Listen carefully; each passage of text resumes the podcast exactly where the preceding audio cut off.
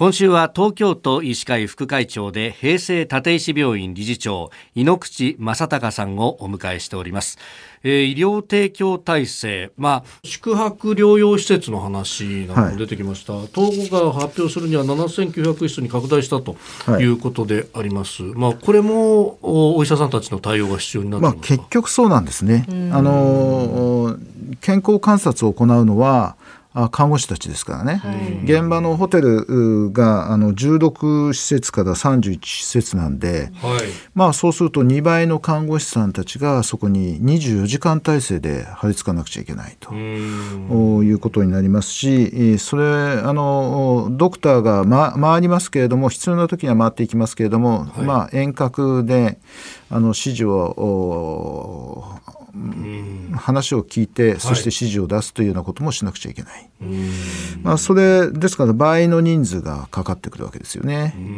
で今あのえっと、東京都と東京都医師会それから東京都病院協会で協力してですね、はい、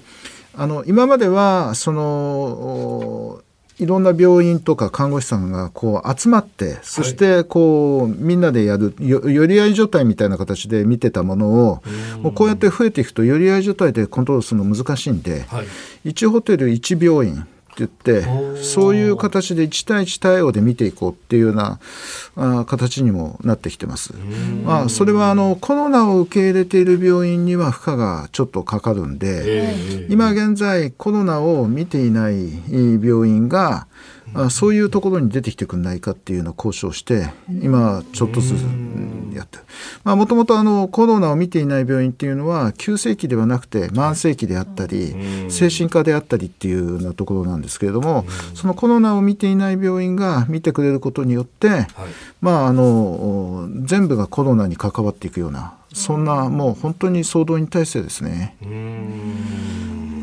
プラスその第5波の時には自宅療養の方々をどう見ていくかっていうのが、まあ、これはあの保健所との連携もあるかとは思いますけれどもそこも問題になりました。このあたりいかがですか？いやもうここはあの特にオミクロン株を考えるとですねすごく大事なことで、はい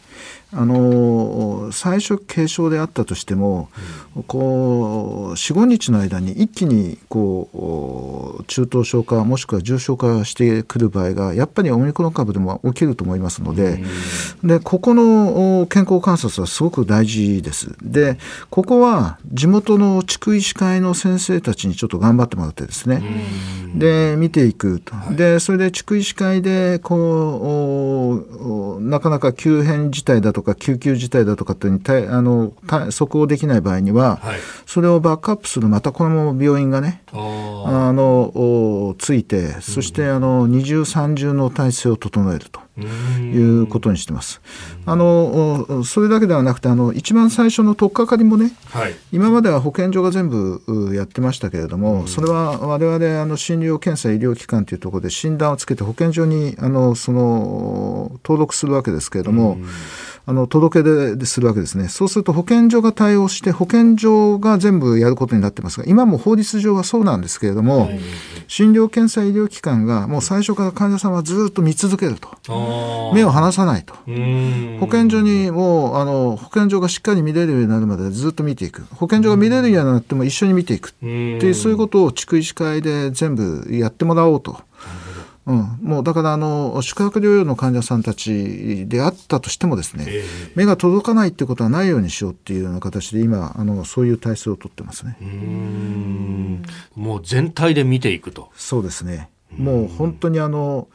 東京の医療人は、そのコロナに関わらない人間がいないぐらいの状況になると思います。え今までは通常医療を守り続けるんだって言ってる人間、まあ、医師たち医療人たちも全部コロナに回されるみたいなね。そんな状態に近いと思いますよ。なるほど、でその、まあ、つかさつかさでというかそれぞれの役割があるって感じなんですね。うん、そうですね、まあ、そそういうふうにならないことが一番いい。やっぱり通常医療も大事ですからね。えー、東京都医師会副会長井ノ口正孝さんにお話を伺っております先生明日もよろしくお願いします。